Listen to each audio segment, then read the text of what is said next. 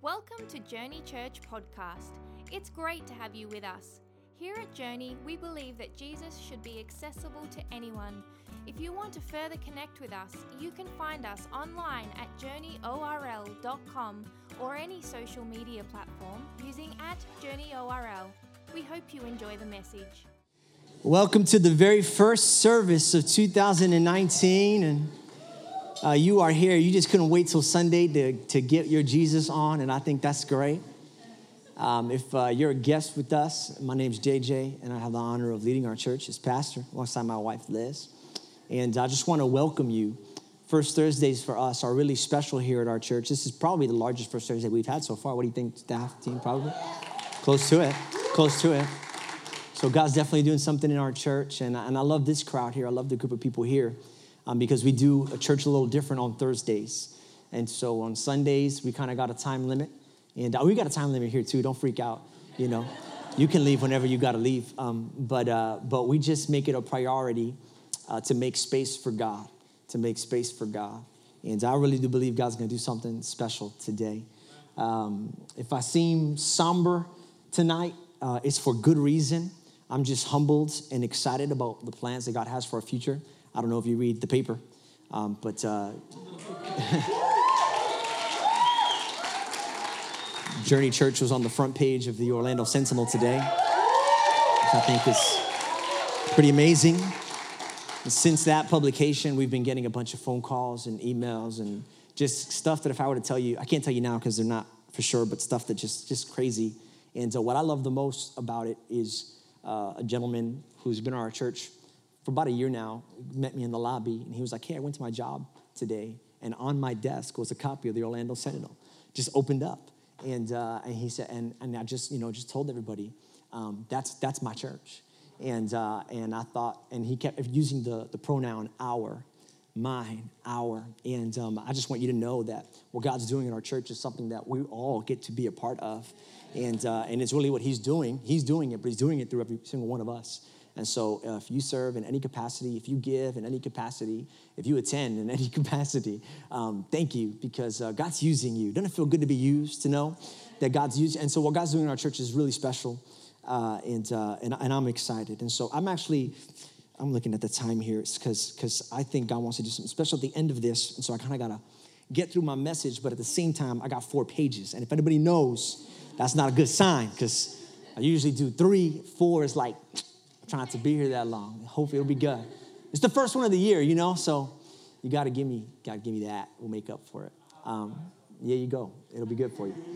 Um, and uh, today is to be a little more teaching than than preaching, um, I, and the reason why is because I'm to speak about a topic that I feel is really important going into 21 days of prayer and fasting. A topic you don't hear a lot about from the pulpit. A topic that I probably couldn't share um, about on a Sunday, uh, but, uh, but I, I, can definitely share in, in this environment what I want to talk about tonight. It's the topic of spiritual warfare. And uh, it's a real thing. And uh, we need to talk about it. And so, and we're gonna, we're gonna, so I love Thursdays. I love Thursdays. And so we're gonna have some time tonight to, to fight the battles that we need, we need to fight. And so, um, uh, so, so we're gonna we're gonna do that. If, if you've taken notes, this is a, a this is a note taking sermon. I've got like 20 verses, and uh, you might not be able to write them all down. Just write down the address where it lives, uh, and uh, you can go go meet it. You know when you get home. Um, but I guess to start off the topic of spiritual warfare, I'll start it off with a story, and uh, it's a story of a, the day in my marriage um, that I learned. And if you're a husband, say Amen. Uh, if you know this, if you know this part uh, it's, it's a story of the day that I learned that when my wife says I'm fine, it, it doesn't mean I'm fine. And so that's just, if you're single, that's free right there for you, okay? That's a helpful. And, uh, and it was on a day where we were heading to, to Disney. Now, my wife does a lot, and I'm very busy, but, but I have responsibilities at the home, and there's things that she expects from me and that uh, one of the things that she expects from me is that when we're getting ready to go to Disney on an off day, that I help get the kids in the car.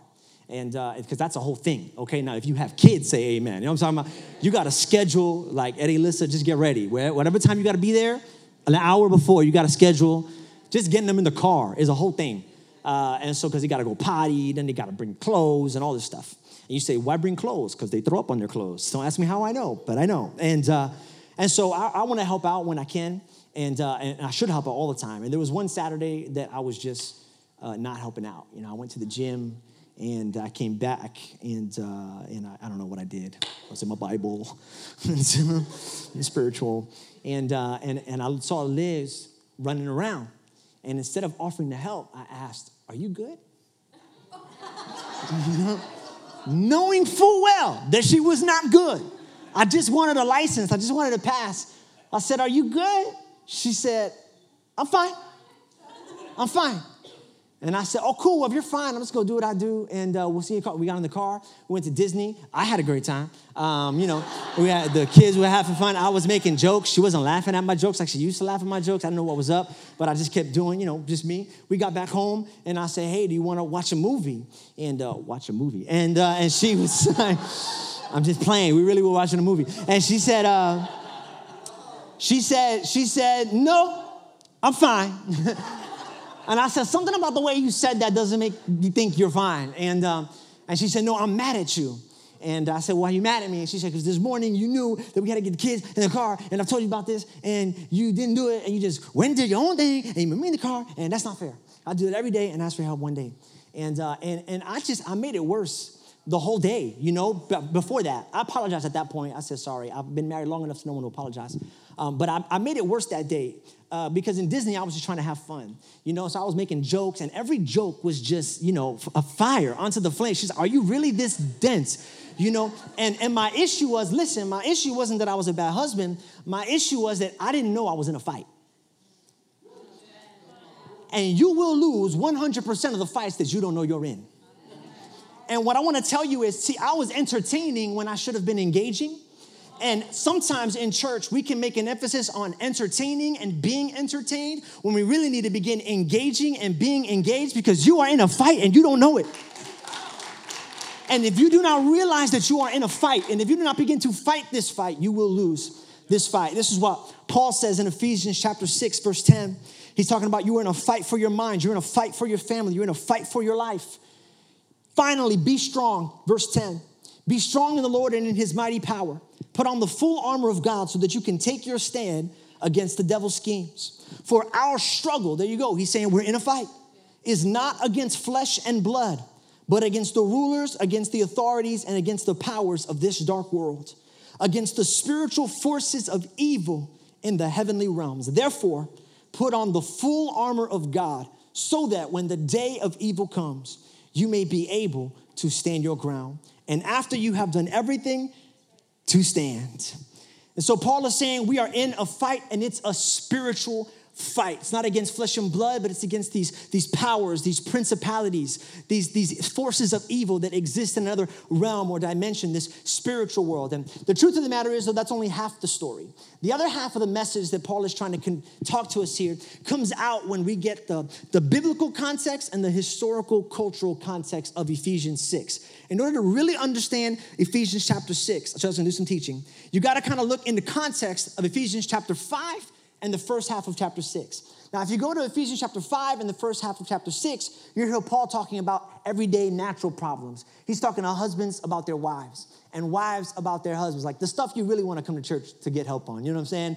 Like that's the only reason we want Jesus, so that my marriage isn't crazy. And so, some of us. And so, you know who you are. We're praying for you. And uh, more than you think I would say. And then after that, he begins to talk about uh, uh, children uh, and, and their parents and the relationship with parents and their children. And then after that, he talks about employees and their relationship with their employers and employers and their relationships with their employees. That's the biblical context. The historical cultural context is well, Ephesus Ephesus was the last city that Paul was in before he was arrested and sent to jail. And so there was a political context, there's political problems going on. And then culturally, Ephesus was a country of many, many gods. If you remember the Bible story, or if not, uh, I'll tell you really quickly. This was the, the same city where, where there was a riot because there were some idol makers who got upset because people kept getting saved and burning all of their witch books and burning all of their idols. And so the idol makers got mad because it was affecting their money. You know what I'm saying? Nobody really cares until you start affecting their money. And so he got, they got upset. And so they started a riot, almost killed Paul. And so here's what I'm trying to tell you they had problems in their marriage. They had problems with their parents, with their kids. They had problems with their job. They had a problem in, in politics, and they had a problem uh, in, in society. And here's what I love about Paul. He goes and gives them natural ways of solving their problems in, in chapter 5. He says, hey, if you're a wife, submit to your husband. Okay? Wife say amen. amen. Okay. That, was, that wasn't very passionate, all right? But here's what he says to husbands. This is why I say I don't mind preaching that because of the next verse. Husbands, die for your wives. I always tell that when, when they say, hey, are wives supposed to submit to their husbands? I go, well, actually, kind of, yeah, but we're actually supposed to submit to each other. And marriage works best when there's mutual submission, by the way. And, and by the way, I, if I'm, I'm, a husband, I'm just saying, women, I feel like you have it better uh, because if you want to eat at McDonald's and I want to eat at Wendy's, we eat at Wendy's. But I gotta die for you. Like, that's not that big of a deal when you compare, I gotta lay down my life. Here's the thing. I'm gonna put it again. This isn't a marriage seminar, but here it is. Uh, husbands, you have the the the the God puts the weight on you to make a decision, but here you go. Every decision you make has to be in the best interest of your wife. That's how the balance works. Not even preaching on marriage, but somebody needed that today. Um, and it talks about sons. It says, sons, obey your, your, your, your, parents. It says, parents, uh, don't put too much weight or pressure on your sons. And it talks about employers. Treat your employees kindly. Employees, serve your employers with, with enthusiasm and energy. And, and then Paul talks about the political aspect. And, and here's what I'm telling you He is giving all natural solutions to these problems. But then in chapter six, he says, But let me finish with this we are not fighting against flesh and blood, but against spiritual authorities and powers. Here's what Paul's saying You got a problem with your spouse, but it's actually more spiritual than you think. You think your husband's lazy. He may be, maybe. But it's more spiritual than you think. You think your wife is rebellious. It's more spiritual than you think. You think your kids are, are, are, going crazy. It's, it's more spiritual than you think. You think your parents don't care about you, but it's more spiritual than you think. You're facing a, a, a, a problem in your career, in your profession, in your job, but it's more spiritual than you think. That's the title of my message tonight. It's more spiritual than you think. We're going through problems and we're going through issues, and we got to approach them in natural means, but we also got to approach it spiritually because it's more spiritual than you think. That's what Paul is teaching. It's more spiritual than you think. And now here's the question, how do how do I know if what I'm facing is spiritual or natural? Well, I'll just share a quick story from this past Sunday. Anybody was there at the 9:30 a.m. service? Raise your hand if you were at the 9:30 a.m. service. Yeah. So you were there with our little technical uh, snafu uh, somewhere in the in the service, the sound just started cutting out, and uh, and I asked. I didn't really ask any questions then because we never try and solve problems in the moment. At least I don't. I got to do my job. Every time I try to get involved, I just make things worse. And so I've learned to just stay back. Our production team is top notch. Our worship team is top notch. They made it. They did great. You did. Everyone did phenomenal. Um, but on Monday, you know, or Thursday, because Monday was was a holiday, we had a meeting, and the first thing that come from that meeting was, "Hey, what happened?" And when we started talking about what happened, I said, you know, was it a cord? No, the cord was good. Was it was it the power? No, the power was good. Was it the instruments? We did, well, that was good. And then and then so I said, all right, well, Jason, Jason's the guy. I said, Jason, well, you got to tell me, man, what was the problem? He goes, we honestly could not find the problem. There, was no problem. Everything was working fine. So I just said, I said, well, we're just gonna have to blame it on the devil then. we just gonna have to blame it on the devil. Hey, and we stopped the meeting and we prayed over our equipment. And we and I told and I told and I told Jason we need to pray over our equipment every Sunday that we. Now that might sound silly or superstitious if you have no background in in in, in the church or in, or in faith or in, in the Word. But here's the reason why I did that because I didn't know where it was coming from. And that's a great way of, this, of, of, determining and discerning whether or not the issue is spiritual or natural. Do you know where it's coming from? Because if you're doing your part and everything that you can do, but the problem's still not going away, it might just be more spiritual uh, than you think. Have you ever had a day like that where things just flew at you? You had no idea where they came from? A month like that, at the, in January, should I dare say maybe a year like that, where oppositions and challenges continue to come your way, obstacles, maybe a relationship, someone says something and you're like, where did that come from? I'm doing my part. I've got the the lines connected. The power is on. I'm reading my Bible. I'm going to church. I don't even have the same struggles I had in 2017. How did that carry into 2018? How is that carrying into 2019? I'm doing my part. Maybe it's more spiritual than you think. And let me tell you this: if you can't, if you can't uh, uh, tell where your fight is coming from, you might have to change how you fight. If you don't know what you're fighting, change how you fight it. You got to approach the issues naturally. Listen to me and spiritually. Okay, so important. All right, now so listen. So if you've got here's how that works, okay? Like uh, if, if you've got marriage problems or relationship problems, here's what you need to do. You need to go to counseling and join us on the fast. That's what Paul was preaching. In chapter five, he was about the natural, and in chapter six, he was about the spiritual. Um, if, if, if you don't got a job, okay, here's what you need to do uh, you need to pray, okay, and you need to fill out an application, okay? Hey, somebody need to hear that. I just, I just got no luck with jobs. When, when, when was the last time you filled out an application? Maybe you need to go back to school. There are some natural things that we need to do, but we will not solve this problem in the natural alone. Very important that you understand that. And listen, the enemy knows that. I want to read you a story in the book of Numbers, chapter 22. The people of Israel have just, the people of Israel have left Egypt about 40 years ago. They're about to enter into the promised land, and there's an enemy, the Moabites. And here's the, here's, and there's a king named Balak, and he wants to destroy them. But here's what he says. Chapter 22, verse 1 through 6. Then the Israelites traveled to the plains of Moab and camped along the Jordan across from Jericho. Now Balak, son of Zippor, saw all that Israel had done to the Amorites. And Moab was terrified because there were so many people. Indeed, Moab was filled with dread because of the Israelites. So the Moabites said to the elders of Midian, This horde is going to lick up everything around us as an ox licks up the grass of the field. So Balak, son of Zippor, who was king of Moab at the time, sent messengers to summon Balaam, son of Beor, who was at Pethor near the Euphrates River in his native land. Balak said, A people has come out of Egypt they cover the face of the land and have settled next to me. Now come and put a curse on them. Balaam was a prophet. He was a, a prophet. He spoke to God. He was well known in, in, in his area of Babylon, of someone who could have curses and blessings. He operated in the spiritual. So, verse six now come and put a curse on these people because they are too powerful for me.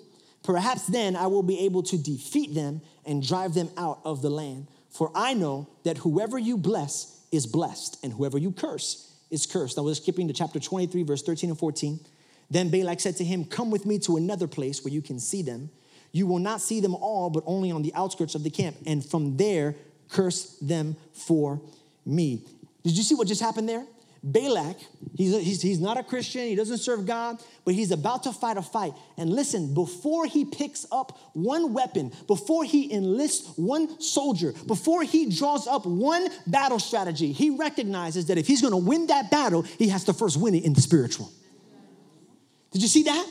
He didn't, he didn't show up at the line with his army. He said, before our army even gets in this, we got to win this thing in the spiritual first. And so he enlists this, this prophet to win the battle for him. Listen, the fight that you're fighting, you've got to win it in the spiritual if you have any chance of winning it in the natural. The enemy knows this. And, and actually, when, when Jason told me about the whole thing, that was actually that same Sunday, we had actually got together with our team because we just felt it in the morning we began to pray we began to fight it. Um, I just know that the enemy knows if we don't pray, if we don't fast, he's going to win the battle. And, uh, and our prayer team is, a, is an example of that. And we're praying and we're fasting over our prayer team. We've got two people battling cancer in our church, and both of those people are on our prayer team. And uh, I remember when I got that news, and, uh, and I told my wife, I said, The devil's not down. He knows where the battle's really won. He knows that the battle's won in prayer. And if we win in prayer, we win the battle. And so, in poor Kaylee, she leads the prayer team. She's like, Am I doing something wrong? Why is my team going through this? And I'm like, No, Kaylee, you're doing something right. That's why the enemy's upset. That's why he's coming after you. So, we're gonna cover our team in prayer, believing that God's gonna do a miracle. And we're just believing. I believe that this 21 days of prayer and fasting, listen, it's gonna be a, a, a redirection, a, a resetting.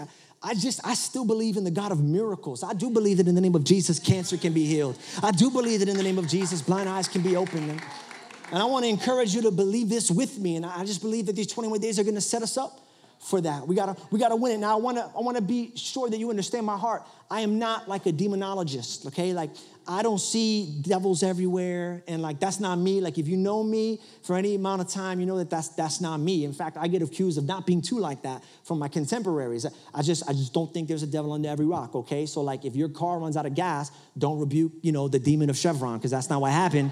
just go fill up, and then your car will work. You know what I'm saying? There's no devil in your gas tank.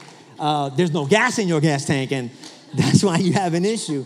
Okay, so I, I don't hear me say that everything, that, that the devil's behind everything, but I do want you to hear me say that, that your issue could be more spiritual than you than you think okay? Very important. And so uh, also important for you to know like i said i have to do some teaching here before i can get into your weapons um, is that you are a tripart being. Say tripart. That's good. You are a triune being. Say triune. Come on you just learned two big words you can impress people with uh, over lunch tomorrow okay? Like, you didn't know this but i'm tripart and uh, here's what that means here's what that means that means that you are body soul and spirit you are body, soul, and spirit. And I'll give you a quick example of how all three of those work together right here in worship. How many people heard the worship songs? Amen. You heard them with what? You heard them with your ears, you heard them with your body. Okay, that was your body's job. How many people enjoyed the worship? Okay, you enjoyed it with your soul. Your bodies heard it, you enjoyed it with your soul. But as your ears heard it and your soul enjoyed it, there was another part of you that was lifted up. Could you feel it as you were worshiping? A part of you that's been dormant, a part of you that you can't really hear that well during a Netflix binge. I'm not judging, I'm just saying. A part of you that's quiet often, a part of you that says, hey, there's a God in heaven who wants to connect with me today. A part of you that says, hey, there's a God in heaven who wants to move in me. That's your spirit. Now, here's the problem when your body is under attack, we have antibiotics. When your soul is under surge, we've got therapy. But what do we have when our spirit is under attack? What do we have when our spirit is under attack? And what I'm gonna teach you right now, I'm gonna put some weapons in your hand, okay? That's what I'm gonna do. I'm gonna teach you how to fight spiritually. We know how to fight physically, we know how to fight with our soul. But today and the rest of the time that we have, I'm gonna teach you how to fight spiritually. You with me? Yeah. Say, I'm with you. I'm with you. All right. Couple things you gotta learn before we get into those tools. some more basic stuff, okay? But it's not basic for a lot of people. First thing you gotta understand is that the devil is real. John chapter 12, verse 31, 2 Corinthians chapter 4, verse 4, Ephesians chapter 2, verse 2, 1 John 5, 19. He was, uh, he's a person, or you could say a fallen angel. Uh, the Bible gives us three names of angels in the scriptures that we see uh, Michael, uh, Gabriel, and Lucifer. Those are the only three names of angels that we have. Lucifer, theologians believe he was a worship leader, and he used to lead worship for God, and the angels used to worship God through Lucifer. And just it got to his head, the pride got to him, and so he uh, got kicked out of heaven, uh, got thrown down to earth, and as a result, hates God. And because he hates God, he hates you. The reason why he hates you is because he can't hurt God. God is omnipotent, He's beyond touchable. And so, what He has to do now is hurt the people that He loves. How many people have people in our life who are hurting and we hurt with them and for them? So, you know, you can relate because we're made in God's image. God has a love for us, and when the enemy hurts us, God hurts. God hurts. And so he hates you, A, because he wants to hurt God, but he hates you too, listen, because you look like your father. You look like your father. And so he wants to not just destroy you, but he wants to destroy any image of God on this planet. And you are his image bearer. You are his image bearer. All right? Next thing you know about the devil is that he's very strategic. When he attacked Jesus in the desert, he left Jesus after the three temptations, if you remember the story. But a lot of people forget what he said on his way out. And what he said on his way out was, he said, I'm gonna leave, but then he said, I'm gonna come back at an opportune time. The devil is always looking for opportune times to attack you. That's why it's no coincidence that you struggle with the sin on this, the, and, and the same events around your life happen that lead to that action. It's that same website. It's that same friend. It's that same phone number on your phone that you ought to maybe delete in 2019. It's that, that same group of people. It's that same workplace. It's, and so the devil's not dumb. He's actually got a strategy. He's actually put people in places to actually get you to make the decision. So you got to be aware of his strategies. Be mindful. Like, like if you know, you know what I'm talking about. You know what I'm talking about. Like you know that like 1 a.m. is never a good time to be on the internet. You know it. You know it. And, and the devil knows it too. And if we could just identify some of these strategies sometimes, I think we'd be a lot better. We'd be a lot better. All right. Next thing you got to know about the devil is that the devil has power. He does have power. Now, I gotta say from the get that a lot of his power is exaggerated by Hollywood, okay, which is absolutely infatuated with the supernatural. Um, they love watching all these movies are doing really, really well uh, now, and uh, and so it's not it's not like that. Okay, if you're a believer, just heads up, like the devil's not gonna jump in you and throw you against a wall or anything like that. That's really exaggerated, but he does have some power, and some of the things that he has power to do is harass, oppress, tempt, but all of those are really a product of his greatest power. Now, here I'm gonna just unveil the devil. I'm gonna just reveal him to you. This is the biggest, one of the biggest things you know about him. His only real power, all those other things I mentioned, are really a byproduct of his only real power. And his only real power is the power of the lie.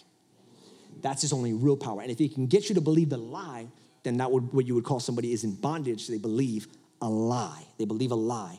Revelations 12 9 says this that ancient serpent called the devil or Satan, look at this, who leads the whole world astray. His, his power is a lie. Did you know temptation really isn't temptation? Temptation is a lie. Temptation is the lie that if you do this thing, it will make you happy. That's a lie. You did it. How'd you feel? For a moment, maybe. But then after that, terrible. It's a lie. Addiction is a lie. You need this thing to live. You need this thing to be happy. Lie. The only one you need in your life is Jesus. It's a lie. And let me just tell you uh, if you're trying to break a habit this year, spend less time focusing on the habit and more time on the lie that gives birth to the habit. If you can identify the lie, you'll find freedom. And so here's what we got to do. We got to live in between here, okay? Um, I, I, want you to know the devil has power, but the only reason I want you to know that he has power is so that you don't live in this extreme. Now, this extreme is that there is no devil. Now, that's a problem because if you believe that there is no devil, then you won't be able to fight your fight spiritually because you won't know where it's coming from. But the other problem is, is when you live in the other extreme. And I know people like this who there's a devil everywhere and they're terrified of the devil and, uh, and they don't like the color black or the color gray, you know? And they, you know, like on Halloween, they close their doors, they don't give out candy, you know, because they don't want the devil to come in and just and and you gotta you gotta come back from there too. Here's where you gotta live. You gotta live in the middle. You gotta live in the middle. And here's why you can live in the middle because the devil has power, but here's the other truth God has more. God's got more power. In fact, his power comes. The devil's power comes from God. God was the one who gave it to him in the beginning. And so here's, here's a passage of scripture you just got to hear. Revelation chapter 12, verse 7 through 8.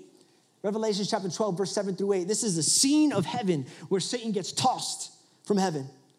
Then war broke out in heaven. Michael and his angels fought against the dragon, and the dragon is his, and his angels fought back. Look at this verse right here. But he was not strong enough. I thought you'd amen me way better at that point. He was not strong enough. The enemy tried to take you out in 2018, but he was not strong enough. He came for your marriage, but he was not strong enough. He came for your children, but he was not strong enough. He came for your finances, but he was not strong enough. If you're here today, it is evidence that the devil is not strong enough. He might got some power, but there's a God who's got more power. You need to attach that to Him. You might be strong, but you ain't strong enough. You ain't strong enough. And I'm here as evidence and proof of it. You don't have it. I love what Jesus said about this very moment. He said it when he was speaking to the disciples. He said, I saw Satan drop like lightning from heaven. Like lightning. You know how fast lightning is? You know when you kick someone out of your house, you know how you, you don't, you don't want to kick them out because you want to be nice, but you keep saying things like, all right, well, I guess it's that time, you know, and, and you're like, well, I guess I'm going to take a shower now. And you come out the shower, they're still there, like, what's up, weirdo? Like, what are you doing? That was the cue. You know how sometimes it can take like an hour to get someone out of your house? Come on, you know what I'm talking about. If you got a lot of people in your house, you know what I'm talking about. Takes him an hour to leave. The devil wasn't like that. When God said go, like lightning, the devil has no option. He can't argue, he can't negotiate, he can't beg, he can't ask, he got nothing. Like lightning. A millisecond. This is the power of God. Go, go, gone. This is the power. This is the power. And that was before the cross, y'all. Any power he had left was stripped after the cross, too. Colossians chapter 2, verse 15. Read this Colossians chapter 2, verse 15. And having disarmed the powers and authorities, he made a public spectacle. Say that with me public spectacle of them. Who? The powers and the authorities, triumphing over them by the cross. You know what I love about this? Is that that term, public spectacle, not on the screen, that term, public spectacle, so good because the same term is used to describe Jesus on the cross. He was made, hung on a cross naked, he was made to be a public spectacle. You know what? But then when he died, he went to hell, the Bible says, somewhere between Friday and Sunday. He went to hell, and the Bible says that he took the keys of death and Hades from the devil The only power that the devil had, the power of death, the power of cursing, the power, the, Jesus says that he took it, and when you put it all together, it makes sense. A public spectacle. Jesus is saying, Devil, you might have made fun of me on Friday, but I went to hell and made fun of you on Sunday. Come on, you made fun of me on earth. You made me a public spectacle on earth, but I made you a public spectacle in hell. All the demons that followed you, all the curses that followed you, all the evil that followed you, looked at you naked, stripped of your power. I embarrass you in front of all your people. You ever been embarrassed in front of your people? Be like, don't do me like that. My wife is here. That was the devil in hell when Jesus descended to rip out the power. He was like, hey, devil was like, not here. Can we go do this in another room? He goes, No, no, no. You hung me on a cross in front of hundreds of people. Now I want every demon to see, every devil to see. I want every name to see, every curse to see. I want every spirit to see that you are no longer in charge, that I got the power, I got the keys. I'm going to embarrass you in front of your own people. See how you like it. Someone might say, Well, that's God, that's cool, but what about me? I'm not God whenever I read things about God, I, I always, I'm always, I'm always a little conflicted. Because I'm like, hey man, God can do this, God can do that, God can do this. And I'm like, but I'm I suck. and I and I kind of I kind of messed up yesterday and and I didn't treat my wife well and I yelled at my kids and I've got pride issues and I've got security issues and, and so yeah I see God's got that but I'm not God to you I will respond with 1 John chapter 4 verse 4 says this, and it's not on the screen. I already know that. so I need you to write this down because this is your weapon. Just put 1 John 4 4. Just write it down. Here you go. Here's what it says You, dear children, are from God and have overcome them because the one who is in you is greater than the one who is in the world. Oh man. You see, you might have some pride. There might be some pride in me. There might be some insecurity in me. There might be some selfishness in me. There might be some lust in me. There might be some hatred in me. There might be some envy in me. There might be some sin in me, but there is someone else inside of me. And when I come against the enemy, I don't stand on all of my misdeeds. I don't stand on all of my sin. I stand on the name of the one who lives inside of me. I'm not coming in my name. So it doesn't matter if I got issues. I'm coming in the name of Jesus. That's why you can be bold, even if your life ain't right. You can still stand up to the enemy because it's not on your life that you that you have authority it's on the life of, of jesus christ he's the one that makes you whole He's the one that has the power. He's the one authority. There is one who is in me that is greater. Have you ever felt weak? Have you ever felt less than? Have you ever felt not enough? Maybe you don't know enough Bible verses. Maybe you don't speak in tongues. Maybe, maybe there's things with you that you just wish were more spiritual. Listen, if you've got Jesus, you got enough. He is the one. He's in you. He's in you. He's in you. He's in you. He's in you. He's in you. Tell somebody he's in me. He's in me. He's in me. All right. Now I'm gonna give you the weapons. You ready for the weapons? I had to lay that foundation. I had to teach. Listen, I could teach on this topic for a month, but we got 30 minutes. And so that's the foundation. All right, here we go. Now, here are the weapons. The first weapon we can, and by the way, Second Corinthians 10 3 4 says this For though we live in the world, we do not wage war as the world does. The weapons we fight with are not the weapons of this world. On the contrary, they have divine power to demolish strongholds. He's saying we got different weapons. We got different weapons, okay? Can't take the devil out with an M80, all right? Here's another weapon. Here's your first weapon. Write this down if you're taking notes. The name of Jesus. The name of Jesus. It's a weapon. It's a weapon. You guys know names have power. You know that? Debt is a powerful name. Somebody who's in it say amen. that man. That's a, that's a powerful name. Addiction is a powerful name. Depression is a powerful name. Diabetes, arthritis, death is a powerful name.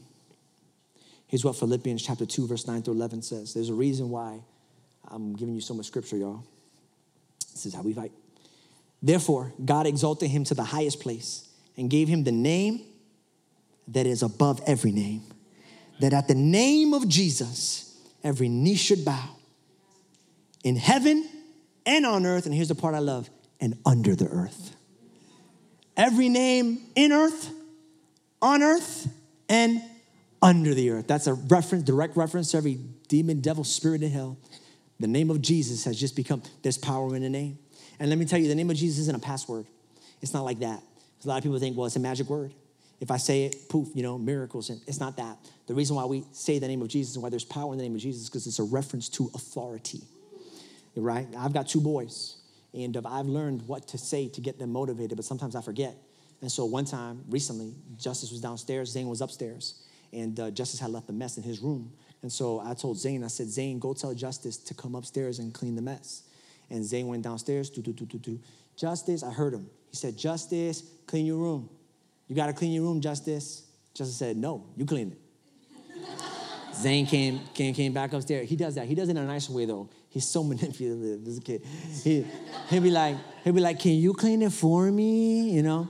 If you're a good brother, I'm like, get thee behind me. Anyway, so uh, so Zane comes back up to me and he says, I told Justice to clean the room, but he didn't want to clean the room. He said, No, you didn't tell him what I said. You said clean the room. Now tell him this. Tell him, Dad said, Justice, come upstairs and clean your room. And so he went downstairs and he said, Justice, Dad said. And the moment he said, Dad said, go upstairs and clean your room. Listen, I don't know where you sit on the parental discipline spectrum, but I whip my kids, okay? And so he just knows. He just knows that when my name is invoked, it's not a password, it's authority. I've got power over you, little boy. And so you're gonna do what I tell you to do because I got power. You got to understand that Jesus' name is like when dad said. He's got power and he's got authority. The, and the devil is subject to that name. I, will give you another verse and I'll give you a quick illustration. Luke 10 17 says, The 72 returned, go, uh, saying, These are the 72 disciples. Jesus said, Use my name and cast out devils and demons. And they did. And this is what he said Lord, even the demons are subject to us in your name. Subject to us. I need some help real quick. Subject, yeah, come here. Anybody in the military, spend time in the military at any time? Uh, military? Okay, good. So you'll help me out a little bit. Uh, Liz, yeah, you can stay in here. All right. Come here this way. Just all of that way. Just all of that way.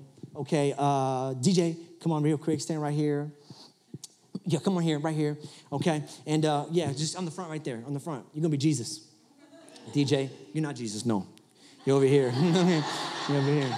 All right, we're gonna get uh, maybe one more. Bro, will you help me out real quick? Real quick? Yeah, come on, stand right here. I'm sorry, you were enjoying the illustration, and then I made you a part of it. I'm so sorry. See? All right is important. He says subject. Now, the word that Jesus uses, subject, in the Greek is a military term. Now, if you're in the military, you understand, and you kind of have to be in the military to understand that one time that centurion who had faith, when he asked Jesus to heal his daughter, uh, he said, I'm a man of the military, and so I understand authority, that when you say it, it's got to happen because I understand authority. And so, uh, you, uh, what are like the levels? Like at the bottom, like a private? Okay, so, you know, we're going to go like, all right, private. What's the next one? What's that? Private first class. Next one. Lance Corporal. Next one. Corporal. Sergeant. Who's behind him? What's, what's after sergeant? Staff sergeant. Staff sergeant. Who's after staff sergeant? Huh? Sergeant first class. Okay, I'm just kind of waiting for like president or captain or like. Does it get there eventually? I don't know. It get there eventually? All right, here's what you gotta understand. Listen, this is a military term, okay? So because you're the staff sergeant, okay, he's subject to you. You're not Jesus, sorry. He's subject to you. She's subject to him. He's subject to her. He's subject to him. He's subject to him. When the Bible says even the demons are subject, you got to understand that when Jesus Christ died on the cross and resurrected in his name now, you, because Christ lives in you, move to the front of this list. And now behind you, there are a lot of names. Now we can name all these things, like we said. We can name this divorce. We can name this bankruptcy. We can name this depression. We can name this anxiety. And every once in a while, one of these things will try and get out of line in your life and try and take a position that they don't have the right to do. But when that happens, you need to stand in your position and say, that's why a devil told Peter, when Peter tried to get in his mind, he said, Satan, get behind me because Jesus understood how authority works. Cancer, get behind me. Stress, get behind me. Anxiety, get behind me. Illness, get behind me. Poverty, get behind me. You are at the front. And where is the devil? Where is the devil? I'll tell you what happened on the cross. He ended up at the back of the line. At the back of the line. This is authority. This is the power of the name of Jesus. Give it up for our, our, our, our volunteers, our examples. You got to understand that. Second thing you can fight with is the word of God. Someone say the word of God. Hebrews chapter 4, verse 12 says, For the word of God is alive and active, sharper than any double edged sword. Why is the Bible so powerful? Why is the Bible the only weapon in the armor of God? Because the Bible is truth. What did I tell you that the enemy's, the enemy's one power was? The lie. Okay, so the opposite of, of darkness is what? The opposite of truth is, I'm sorry, the opposite of, of a lie is? That's how you, you beat the darkness with the light, you beat the lie with the truth. Lie loses its power with the truth. The reason why the word of God is powerful is because it beats the enemy at the only game he's mastered, the game of the lie. And that's why you got to be in your Bible. That's why you got know Bible verses so that you can use these Bible verses when the enemy tries to lie to you. Remember, I talked to you about uh, temptation and addiction. And you know how addiction really works, right? This is how this is the lie of addiction. Here's how it works. This is how the enemy plays you. First, he goes, "You should do it. You should totally do it. You know it's gonna feel good if you do it. Come on, do it, do it. Don't."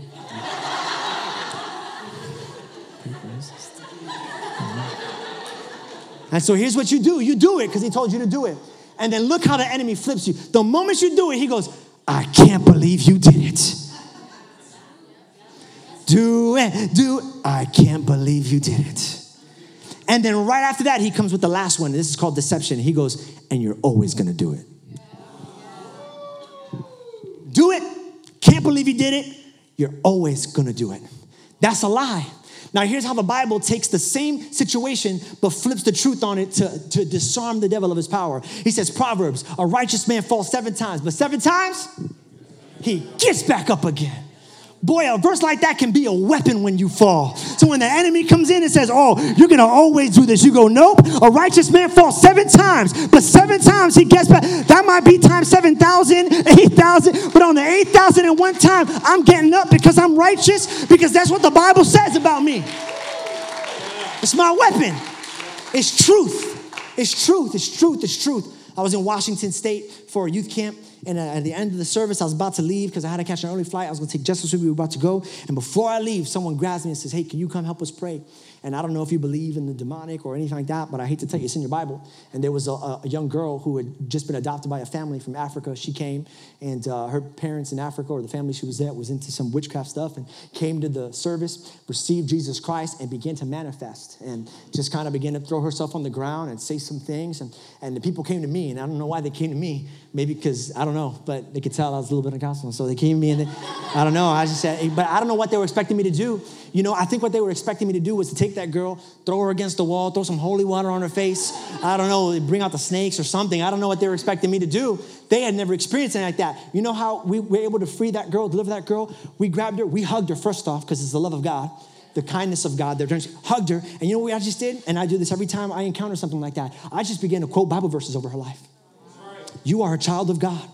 You are more than a conqueror. You are not a slave. You are free. Whom the son sets free is free indeed. And I didn't shout and I didn't scream. Real authority doesn't have to shout. I don't got to yell at my kid. I can whisper it. He'll get his butt moving. When you got authority, it's just the word. It's just the word. It's just the word. It's just the word. Quoted the word. And that, that I'll tell you what, she was free. She just began to cry. She began to weep. Everybody was, didn't know what was happening. It's the word. It's the power of the word of God, the sword.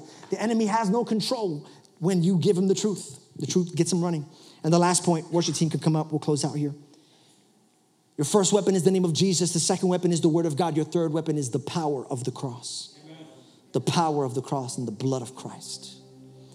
Ephesians chapter 4 says, like I told you, that when Jesus died, he went into hell and he took the keys from Satan, the keys of death and Hades. Here's the verse Revelation chapter 1, verse 18. I am he who lives and was dead, and behold, I am alive forevermore. You gotta love Jesus. Look what he said after that. Amen. Jesus, amen himself. Come on.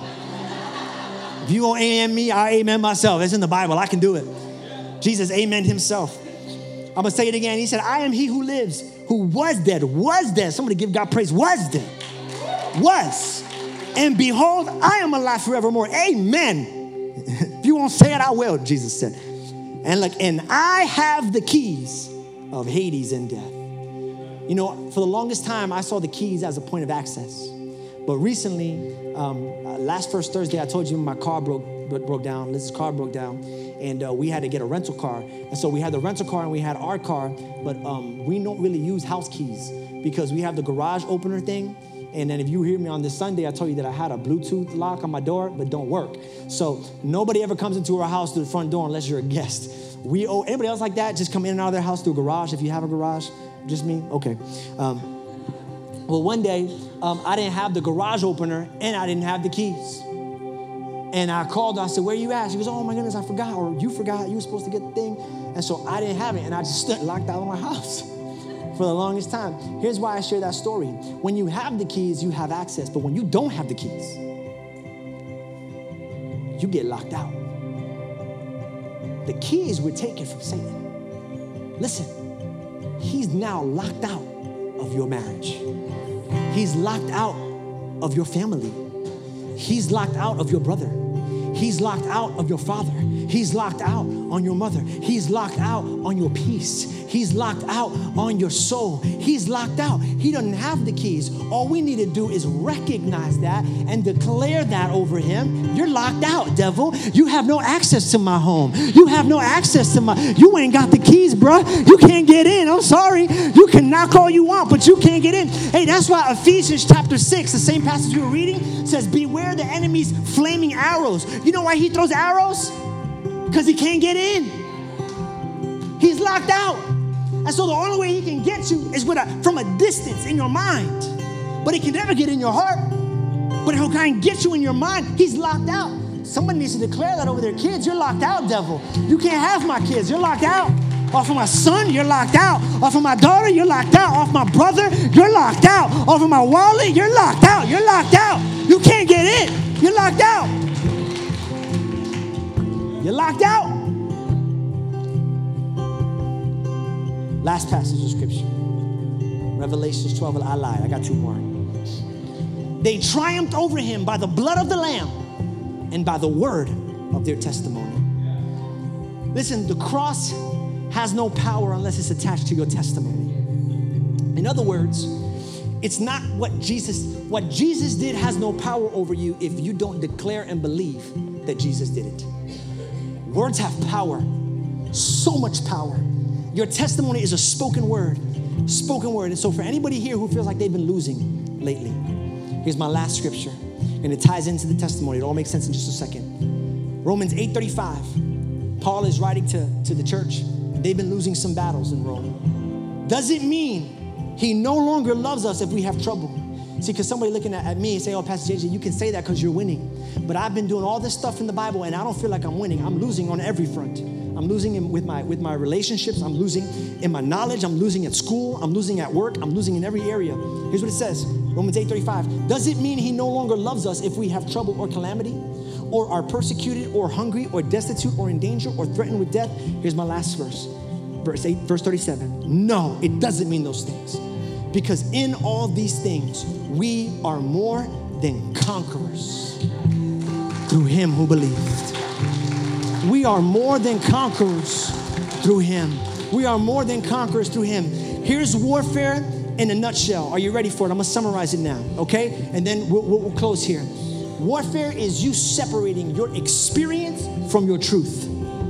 And so it might feel like you're losing. It might feel like you're not winning. It might feel like you're getting beat up in every area of your life. But how you battle experience is with truth.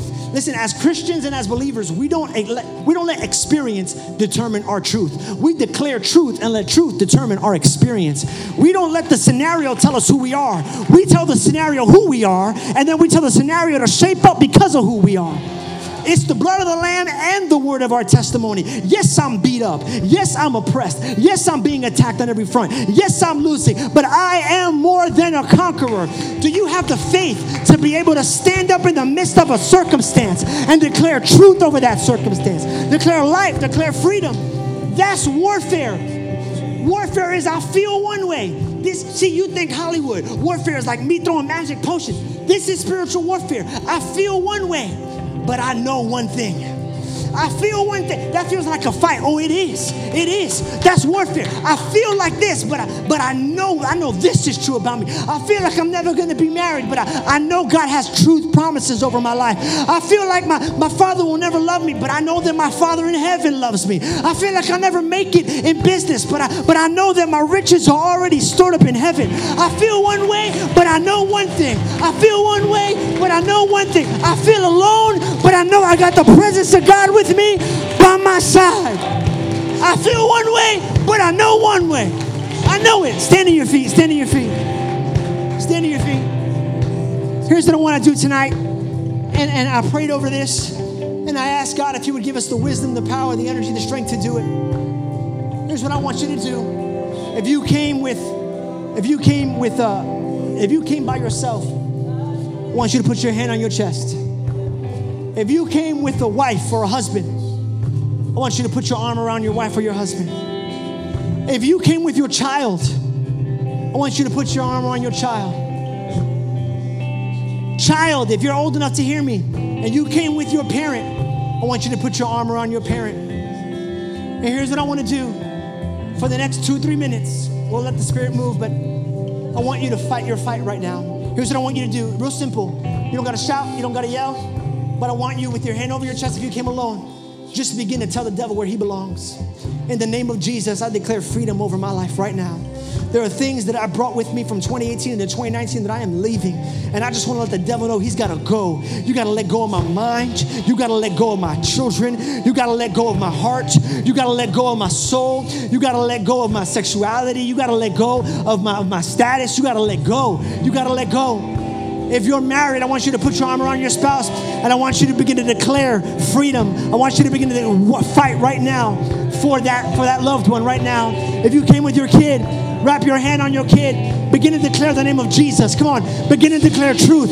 I'm more than a conqueror. I'm more than a conqueror. I'm more than a conqueror. I'm more than a conqueror. Come on. Thanks so much for joining us today. We hope you've been blessed and encouraged by this message. We'd love to know how this ministry is touching your life.